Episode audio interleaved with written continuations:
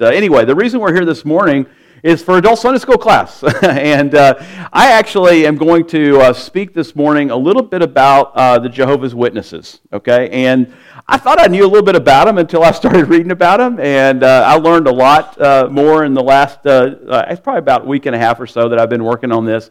And I wanted to share it with you this morning. the PowerPoint will be available if anybody wants me to email it to them or anything like that. I'd be very pleased to do that, okay? Um, so, um, let me just uh, pray for us one more time uh, for uh, this time together. Lord, we just thank you for the time that we've got to come together this morning for Sunday school, and we just thank you for the blessing you've given us of being in a free country uh, where we can uh, do that. Uh, pray now that you would help us to open our eyes and our ears and our hearts to receive this, your study, and through your word. In Christ's name I pray. Amen. Okay, so I started off with a, with a, with a quote here from Ecclesiastes, or a verse here from Ecclesiastes, just to talk about what has been, what will be, what has been done, will be done. There's nothing new under the sun. And the very core of Jehovah Witnesses movement is no different than what Eve experienced with the serpent in the Garden of Eden, or what we heard Dan preach about this morning in uh, Acts chapter 20 about the word being twisted. This is a perfect example of where the Word of God has been taken and a few participles, and not even really nouns or verbs or anything like that, but a few participles have been changed, and it changes the whole meaning of what, um, what the Word of God means. And uh, this is just a perfect example. And if you were in service already, you heard it. If you're not, I'm going to give you a little bit of a preview. But uh, Dan will preach on the fact that we need to always be on guard against false teaching. And this is an example of where many, many very good people have been led astray by a very charismatic uh, figurehead who spoke well, wrote well, and uh, just twisted just enough. You know, it's just it's, it's not really the, you know, if somebody makes a right hand turn or somebody makes a 180 degree turn, you know, you can see that real easily. You can say, ah, that's not right. If somebody's doing that on the interstate, you'd call it a crash. But if somebody just kind of, you know, veers off just a little bit, you know, maybe they looked at the phone they shouldn't have looked at, or maybe they got a little sleepy and they just veered off just a little bit, that can be just as deadly, but it's not something that's readily apparent. And what I want to do this morning is two things. Number one, I want to share with you those little things that are making them veer off the road, okay? Uh, and so you can guard your heart. But most importantly, I want to inform you on how you can speak to them and hopefully reclaim them. Because these are people that are good folks that are working hard and really think that they're pouring themselves out for the gospel. The problem is they're pouring it out for the gospel in a wrong way, okay? And uh, that's where I want to go with this this morning. So I, that's why I wanted to start out, you know, real quickly with, uh, with that one. The other one I wanted to start out with, um, you might remember this one a couple of weeks ago um, when I did the, um, if you could just go ahead and advance it for me for some reason. oh, there it goes. Um, you might remember this picture that I shared a couple weeks ago when I did the ninth commandment, and you know talked about somebody masquerading. That's the shark and the goldfish, and then you know kind of a half half lie, put a half lie, or half truth, put a half truth doesn't equal anything but a lie. What you're going to find today is that 99% or 99.99% truth and the 0.01% lie still makes a lie as well. And that's really where we're going to head with today's lesson. Okay, so let's dig in. Um, a little bit about these guys. So uh, you see uh, the picture there of uh, C.T. Russell. Uh, C.T. Russell was born in 1852, uh, I think it was, if I've got it written down there right. Yeah, and uh, you can see he died in 1916. But he was called the pastor and he was the founder of the Jehovah Witnesses. It actually wasn't named the Jehovah Witnesses until after his death. You can see that it was uh, named in 1931 there. And it started out, he was a Congregationalist. He grew up that way. And what I read from the, uh, the book that I used for my primary source here is that's a very, very tough church and uh, very strong uh, with their beliefs and things like that. I'd heard that before. I haven't read anything about them, so I really can't comment on that. But uh, let's just say they were very strict. And he started up this Bible class that became a Bible study, and then he got elected the pastor of this uh, Bible class. That's why he used the word the pastor for the rest of his life uh, at the age of 18. Okay, so he started this at a very early age. Um, think about this, and, and just think about us as parents in here. Your child rebels by starting a Bible study. You know, I mean, think about that. Your child rebels by starting a Bible study. Very few of us in here would really wake up and figure out that. We'd say that's a great thing. You know, if your child was going off, you know, once a week or five times a week or however many times he did it a week, uh, you would say, hey, it's a really good thing. And his parents probably did at the time too. And who knows if they ever really knew exactly, you know, where all this went. But later on, um, you know, he, uh, he started what they called, uh, and you can see it there, the Watchtower Bible and Tract Society. And this is really where the group uh, became incorporated in the late 1800s. You think about this as during the Reconstruction period of the United States after the Civil War. Uh, there was a lot going on. It was big industrial expansion. So there were a lot of people that were really questioning what was going on at that time. It, it's not unlike a time that we're in now. It was tumultuous for other reasons, um, but uh, it was tumultuous nonetheless. And uh, they didn't have the internet, uh, so they didn't, uh, you know, couldn't get on Facebook or you know Twitter or things, Instagram, things like that. But they did have a mass printing press. Okay, and even to this day, uh, you'll see it at the very end. There's two publications: Awake and The Watchtower which the uh, Jehovah Witnesses print out, and they print millions and millions of copies. And you can see down there at the bottom, they do about 30 million copies per month. Now, that's a few years old. They probably do a little bit more electronically now. But uh, anyway, uh, you can see a little idea of, of how it is. So think of this as, uh, you know, the, the, the, late 1800s. This is during a time that's, uh, you know, very uh, different in the United States, different than anything had happened. There's a lot of the societies being turned upside down. And here's somebody that comes along that starts passing out just like tons of brochures and getting the word out. And think about somebody on Instagram, you know, having, you know, millions of followers and things like that. This is the kind of influence that this guy had. Now, he never really got that big, okay? Even in his own lifetime, um, I think he barely got to a million uh, followers. But his, his breadth of spreading um, his perversion of the scriptures uh, was much, much broader. Okay, so it was much, much broader than, uh, than what the actual members of the society were. And from a very early time, the society really pushed the missionary movement. So very similar to how the Mormons, you know, they go out and they, they knock on doors. In fact, if you see a set of Jehovah Witnesses and you see a set of uh, you know, Mormon missionaries, there's not going to be that much different other than the Mormons are probably going to be younger and probably, you know, working as, uh, you know, two guys or two girls or something like that, whereas the Jehovah Witnesses usually work as a family, and it'll be like a parent with their child or something like that. You know, they do it a little bit differently, but they dress nice, they look very presentable, they come up and do stuff like that. Uh, it's been a long time since I've had anybody, you know, knock on my uh, doors, the Jehovah Witnesses, even though I'm sure we've all experienced that at some point in our lifetime. Um, I did a few weeks ago, though, um, have a robocall, and I don't know why I answered it, but I did, uh, and it was a Jehovah Witness. And uh, they started, you know, sharing the gospel with me, and it sounded just like the gospel that would be preached here in the church. And at a high level, you're going to see they're not that much different. But as you dig in, you know, it's those little participles and the things like that that make a huge amount of difference, okay? Um, but it sounded good. And then, and then finally I asked, well, you know, who are you associated with? And they finally told me, because that's another thing, you know, they don't really tell you about who they're associated with. And, uh, and I said, well, um, I talked to him a little bit, and it was, it was actually uh, a few weeks before I knew I was going to do this class, so I, now I'd probably say it a little bit differently. But anyway, we had a little bit of conversation, and, and I wished them well, and they wished me well, and that was about it. But uh, anyway, um, it's interesting. So I, I, don't think there's anything else on here. You can read, you know, some of the words on here. Um, the, uh, the Bible that they use is called the NTW, uh, the New World Translation. So if you see that Bible, um, that Bible is uh, one to be very, very wary of.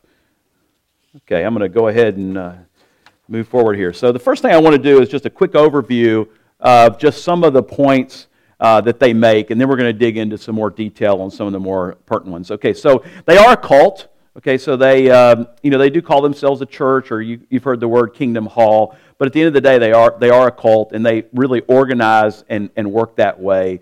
Um, I, I, put down here just because of my reading and everything. They master uh, scriptural distortions by adding words to common verses. And when we get into some of the details about you know, how we can witness to a Jehovah Witness, I'm going to actually take you through a couple of scriptures uh, where you'll see where they twist it, okay? Um, they believe it's impossible to understand God's plan without their theology, okay? Not theology or not the Bible or anything like that, but their theology. So you can sort of see where they, they're, they're very authoritarian, which you'll see that a little bit more later as well. Um, the other thing's interesting about them, I actually did not know this about them, but they believe that Christ actually came to rule in 1914. Okay, I never found out where in the world they're. At first, it was 1890 something. I don't think it was 1896. I forget the exact date. But then they re, re uh, that, and it was 1914. And uh, anyway, and we're going to talk about the 144 and the, the heavenly class and things like that uh, a little bit later. But uh, anyway, it's, it's very interesting on some of those things they, they believe. And at the end of the day, um, you know, there's a few things that they believe, like, you know, that a lot of us might have some different opinions on, you know, what do the end times look like and stuff like that. That's not really, you know, where it, where it is. Uh, you know, really what we're going to find is it's about how they treat Jesus and who the Jesus is, is going to be the, the biggest thing about why they aren't, you know, a Christian church. Uh, the next is uh, they are a giant publishing company. You saw the numbers on the previous page.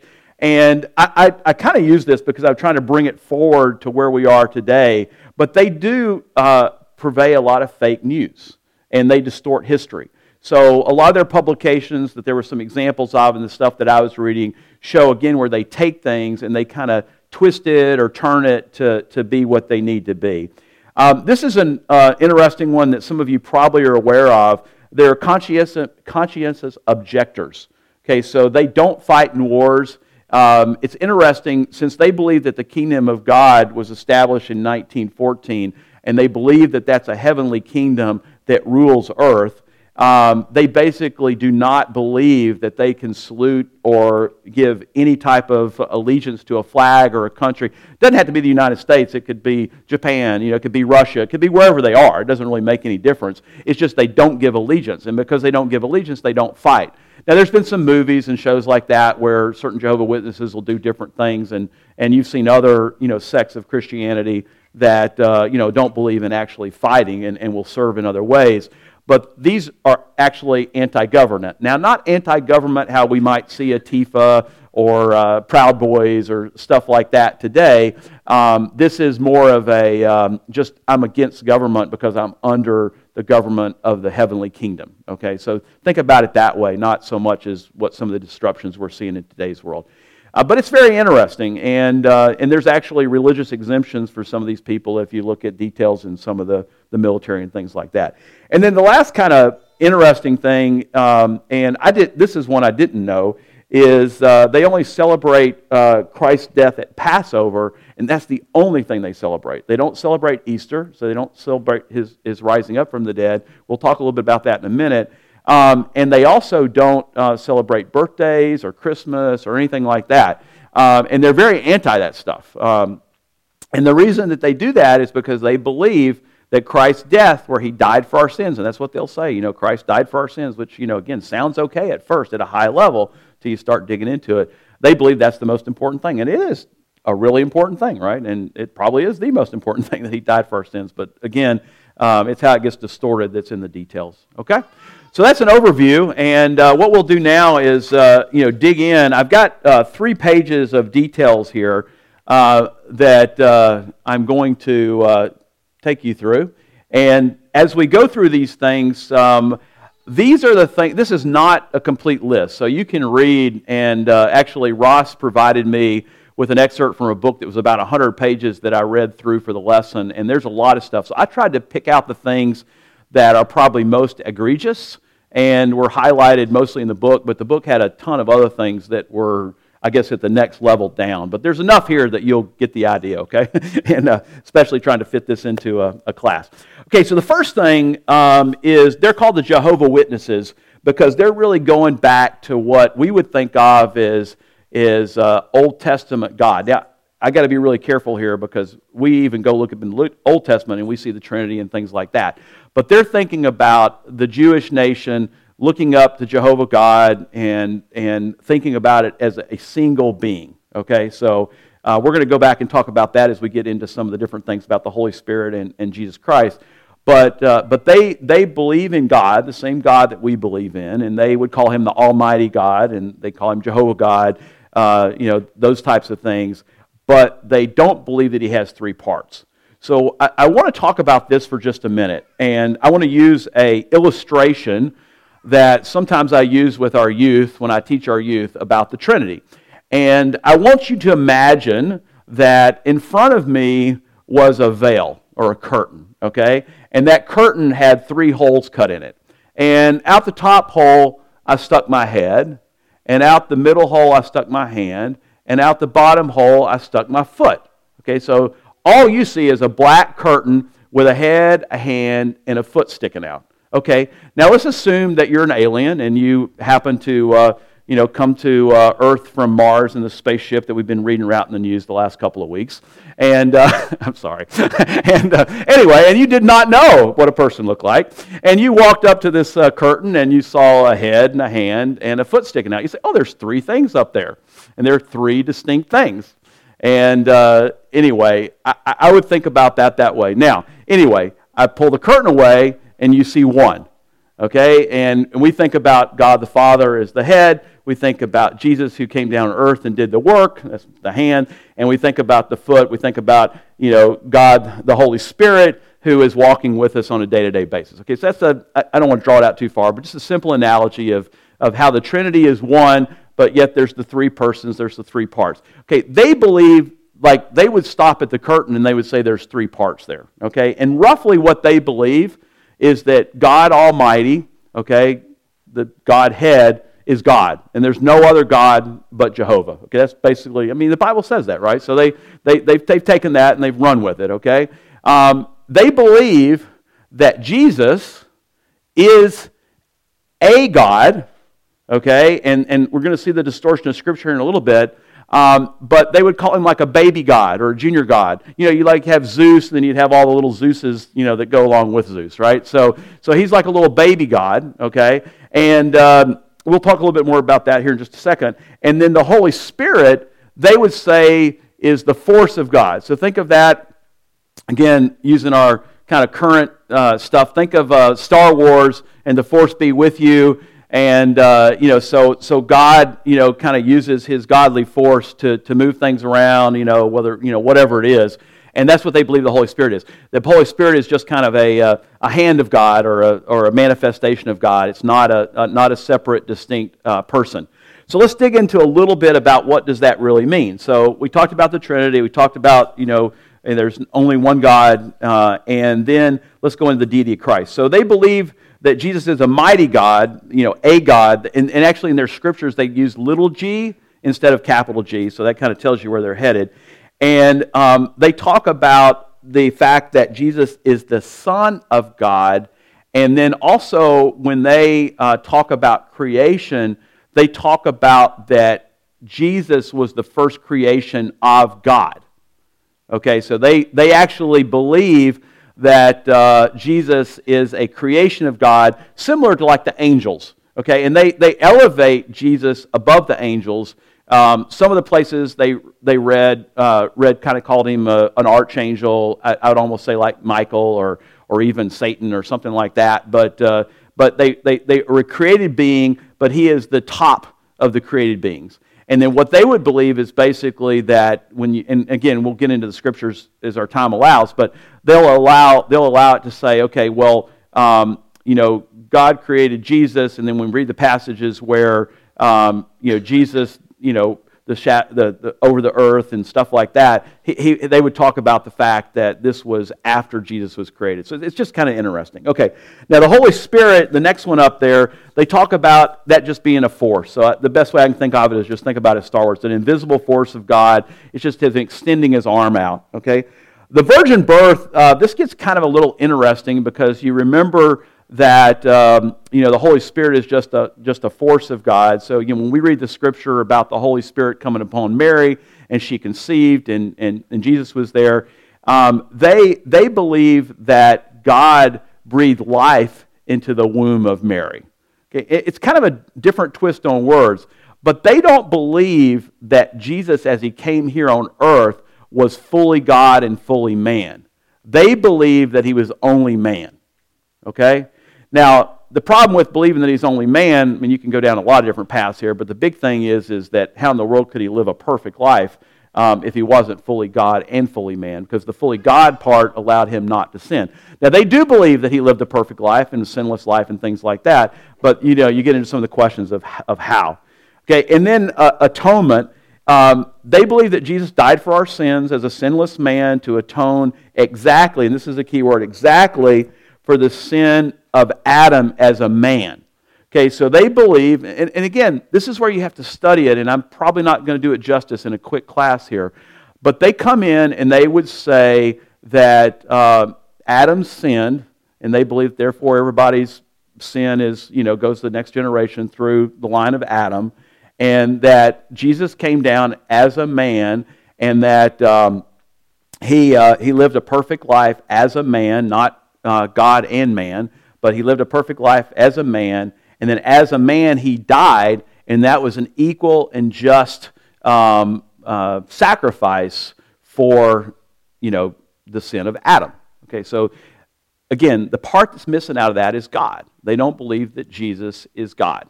Okay, so it, it's just, it was an action of man. So theoretically, you know, we could take, you know, one of the babies that's born here, we could make sure they live a perfect life, and then they could get crucified, and then they would, you know, atone for our sins, is basically what they believe um, which is hard. I mean, it takes a lot of faith, right? So uh, anyway, okay, well, let's, let's keep moving on. Okay, next one is uh, salvation by grace. I'll bring that one up here. And, uh, yeah, go ahead and help me there. Thank you. Okay, salvation by grace. Okay, so now, um, they, they would say we're saved by grace, okay, and they, they would say that. And, and actually, I went and read Ephesians 2 8 and 9. Um, uh, in their Bible, and it read pretty normal. Uh, they had a few words changed, but not any words that really changed the meaning too much. So they believe that, but they believe that's only half the story. So um, they believe that we're not just saved by grace, but we're saved half by grace and half by works. So that's why they work so hard. And you see the same thing with a lot of cults. You see the same thing with the Mormons and things like that. They believe they have to go out and earn God's favor by doing these things. And uh, one of the things that they actually do is they have different levels that you are in the church uh, based on how many hours you put in per year. And we'll talk about that a little bit more later when we talk about them themselves. Um, but uh, they, do, they do believe that. Um, you know, it's half and half, so as opposed to grace alone. The next one, uh, the resurrection of Christ. So they do believe that Christ was raised from the dead, but I couldn't find anywhere where they really explained this well. So I think that they maybe haven't worked it out completely, or maybe I just didn't couldn't find it. But they believe that God raised Jesus' spirit, okay, but not his body. But I never found any explanation of, okay, when he was walking around the earth, what was he walking around in? But I think what they were using is they were using some of the scriptures where you saw Jesus, you know, pass through walls and stuff like that and appear here and then he appear there. You know, different things that happened after Christ's raising from the dead where he was fully God and fully man, and we saw a little bit more of the fully God part. But they believe that he was just a spirit the whole time that he was walking around on earth. But they don't ever address what happened to his body. Okay? Um, but uh, anyway, so they do believe that he was resurrected from the dead. Uh, but it, again, they kind of look at it in a little different, a different way than we would. Uh, the next one is the return of Christ and the human government. So um, they believe that the Spirit Jesus, and they, they call him a glorious Spirit, uh, you know, is what, what, what, rose up to heaven uh, with the ascension. And then uh, they believe that he came back in 1914 uh, and he established his kingdom, you know, here on earth. Um, he rules from heaven, but he came down here earth, set up his kingdom, and guess what? He set it up through the Jehovah Witnesses. so I say that jokingly, but anyway, um, that's what they that's what they believe. Okay, now Hell and eternal punishment. This is another one that's pretty interesting. This is one where they believe that hell is just the common grave of mankind. So we'll get into it here in a little bit, but they believe that when you're dead, you're dead. Okay, your soul doesn't live on, it doesn't go, you know, different, different people have lived, they just believe you're dead, you're dead. So they're a little bit like the Sadducees. Uh, if you think about them from the, from the um, biblical times, uh, when Jesus was running around, they didn't believe in the resurrection of the dead. They do believe in the resurrection of the dead, okay, but they believe that you're dead until you get resurrected. And again, that was one of those things that wasn't really very well explained in the literature uh, that I had. But uh, it was just kind of a fact they had. Now, um, their argument when you talk to them about why there's no hell, because, you know, obviously, again, you got to think about when they grew up, there was a lot of hellfire and damnation teaching going on. And uh, so this was probably a reaction against that. You just have to think about the times that they were in.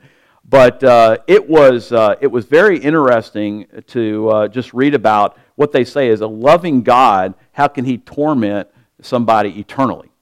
Okay, that was their argument. Okay? And, you know, again, you sometimes hear that in other circles. It doesn't have to be Jehovah's Witness. You know, how could a loving God allow this or that to happen? You know, how could they allow 9-11 to happen? How could they have, you know, somebody have to suffer for 28 years waiting on a green card? How could you do this? How you could do that? I mean, you know, that's, that's what people say, right? Well, this is what they said. They said, how could God do that? How in the world can there be an eternal hell? So they're, they're, they're um, I'm, let me move ahead again. Go ahead and let's go to the next one there, chart three, three of three. So I, will get ahead of myself too much. So let's talk about this one for a little bit. This one is, uh, this is an interesting, and then we'll pick back up with the kingdom of heaven here in a minute. Um, man, the soul, and his eternal destiny. So they, they believe, and again, you can see kind of where they distorted some words, but uh, they believe that mankind is made up of two parts.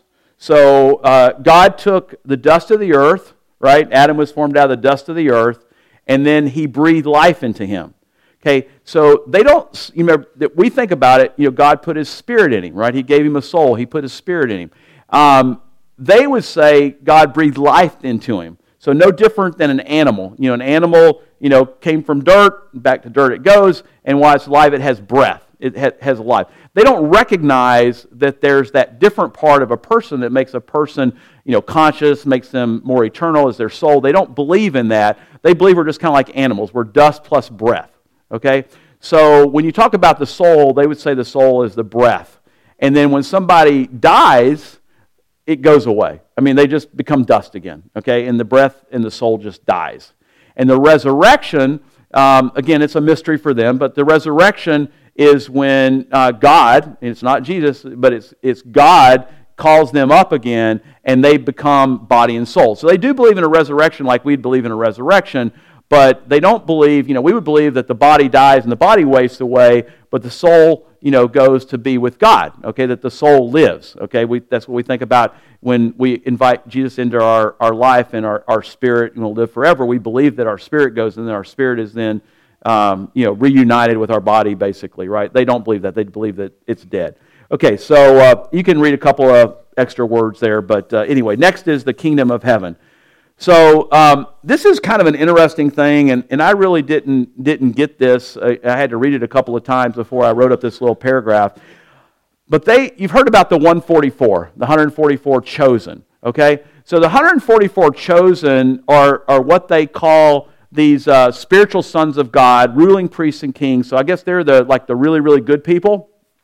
Um, that are the top 144,000 of all Christians, they actually get to go up to heaven and they rule with King Jesus next to God in heaven. Okay? They believe that there's going to be millions of saved people on the new earth. So that kind of sounds a little bit like what we would hear. You know, there's a new heavens and a new earth. So the 144,000 are ruling in the new heavens. The millions of people that are the converts, that are the true believers in God, are on the earth. Okay? It's just kind of an interesting idea. Not necessarily, you know, right, but, uh, you know, it's, it's interesting. And uh, that's what they believe. And then they believe that the 144,000 was cut off. You had to be born before 1914. Okay, so it was it was really interesting when the book when this book that uh, that I was reading was written was around the year 2000, late 90s, year 2000, and um, at that time, there was only 6,000 people left in the Jehovah Witnesses that had the possibility of being part of the 144,000. Not all of them would have been the 144,000 because nobody actually knew how good each one was. But uh, anyway, but I, I guess that's because that's when Jesus established his kingdom, the 1914. I, I, I never found out why they picked that date. Um, but uh, anyway, uh, that's, that's what they believe. But the good news is, is I guess there are going to be those of us that can be saved here on the new, new earth, so that's good. But they do believe that there's this heavenly kingdom that rules the new earth. And it, it, it, anyway, kind of an interesting thought, but again, a kind of a perversion of, of what we believe. And then the, the last one is the, uh, the Holy Scriptures. And I, we can read, talk a little bit more about the thousand years if we have time, but that was kind of an interesting piece too. Um, the Holy Scriptures. Um, they will say what we would love to hear them say. So they, they use words like it's inherent, infallible, inspired uh, word of God, but the truth is it's only their version of the Bible. So if, if you ask them to you know, look at the King James Version or the ESV or something like that, that we might trust a little bit more as a translation, they would say, no, no, no, no, no, no, no, it's, it's this Bible. Now, their Bible is very similar. This is the same thing that happens with the Book of Mormon. You know, every couple of years it has some really major revisions.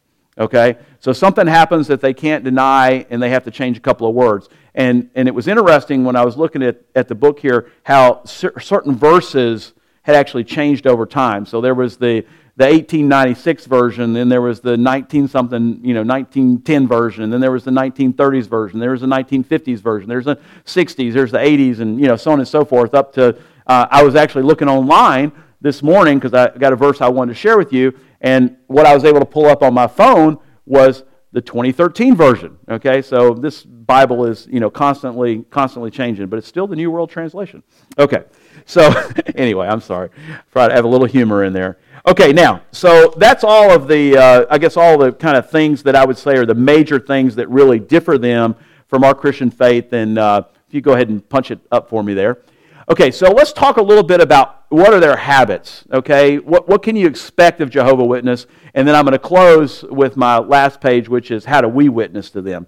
So, first is um, they are sincere in their beliefs. And, and I, I read this, and, and, and I'm sure all of you that have met these folks, uh, whether it be door to door or on the phone, you know, they, they, they believe strongly and are uh, seemingly very sincere and, and, and well rooted. Okay, so, so they're not somebody that's necessarily being blown around. I mean, when you think about what they have to go through, and um, we didn't talk about their society that much, but it's pretty tough. Um, you know, they're, they're pretty firm. Um, the uh, next one is they're highly works based. So remember I told you that there was these different tiers of believers. So this is kind of funny. This goes back to the Watchtower and Bible Tract Society days. But if you volunteer more than 1,200 hours a year, you are a publisher. and if you go a lot more, you're a pioneer. So uh, anyway, and then they've got different things like uh, overseers and you know stuff like that. They've got a couple different tiers, but uh, they're really, really big on volunteerism. And at their headquarters is in Brooklyn, New York, and it's been there for uh, almost 100 years, actually probably over 100 years now. But they own a couple of, of uh, factories that they've converted and bought, I guess, uh, big blocks and stuff like that. It's some nice looking buildings in New York, in Brooklyn, I guess.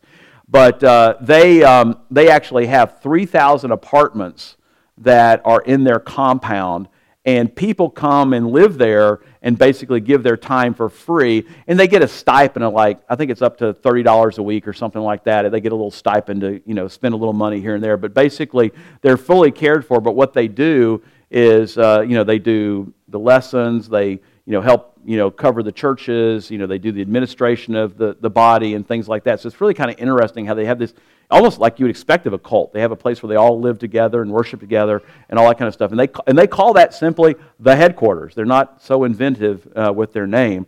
Uh, but anyway, um, so they do that. Uh, they, uh, uh, you know, the next thing is they thrive on confusion and hide who they're witnessing to. So where we have to be careful as Christians and, you know, our children or other people that might get caught up by somebody that shares this with them is they masquerade as mainstream.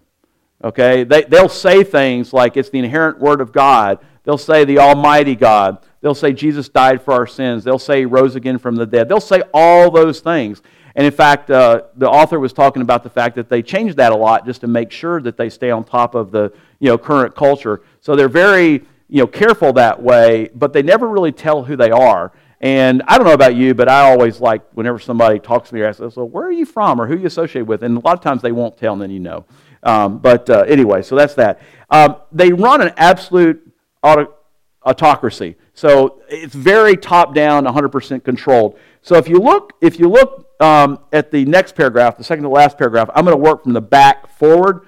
So they have the headquarters in Brooklyn, New York. They have 12, well, as of the writing of the book, it was 12. They said that number's not always 12, but they have 12 people that are the governing body. Okay, so think of that as like their 12 apostles.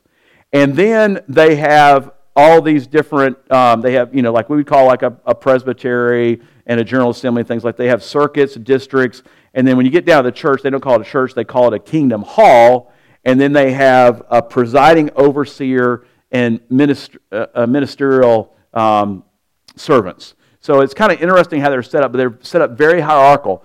And then you can see they meet uh, five times a week. They have what they call the public talk, they have the watchtower study, they have the theocratic ministry school, um, they have a service meeting, and they have a book study.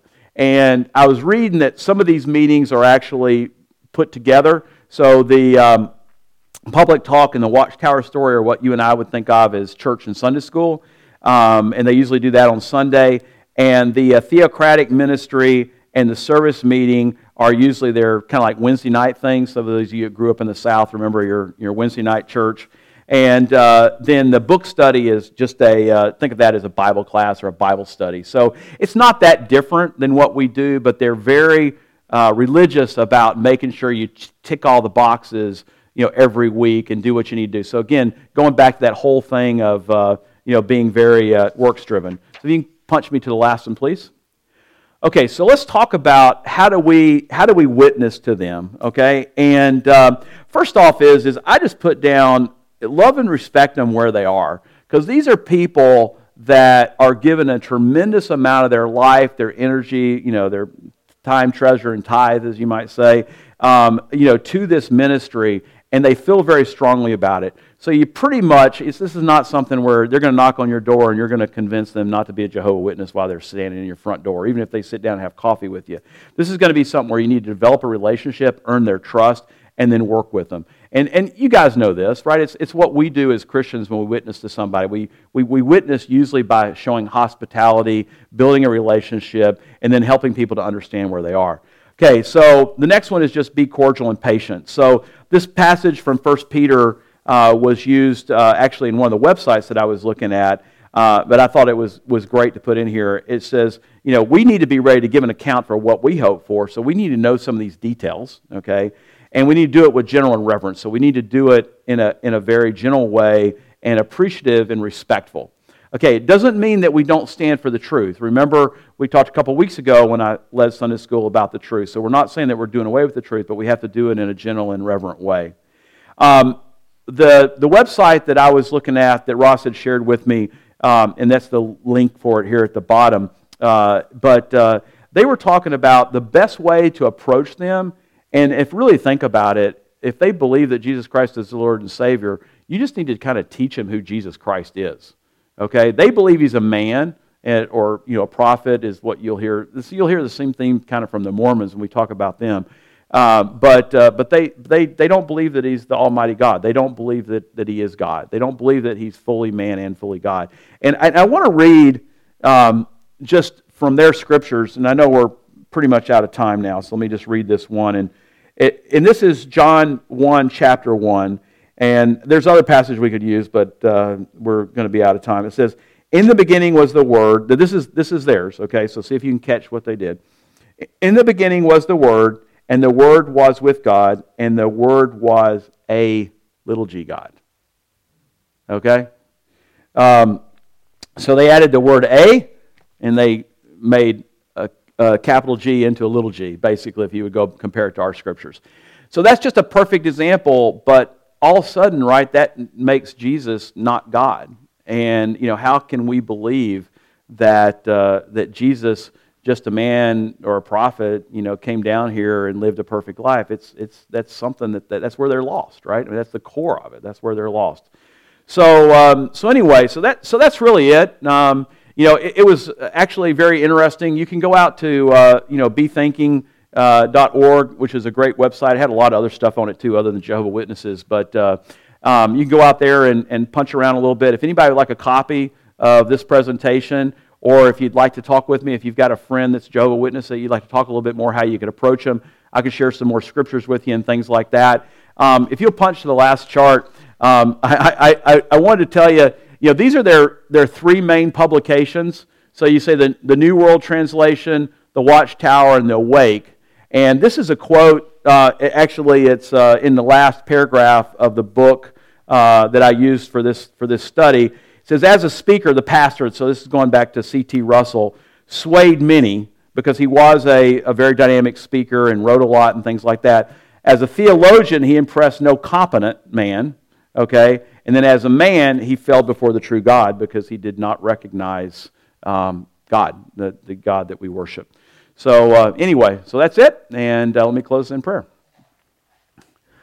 Lord, we thank you uh, for the opportunity that we have to come and uh, study together today. We pray that you would uh, bring uh, people into our lives, that we can share the Word of God. Lord, if that's Jehovah Witness, that would be great. But Lord, help us to go out with the same uh, fervent uh, missionary zeal that some of these folks do, Lord, and to spread your word to those that are lost, regardless of why they're lost.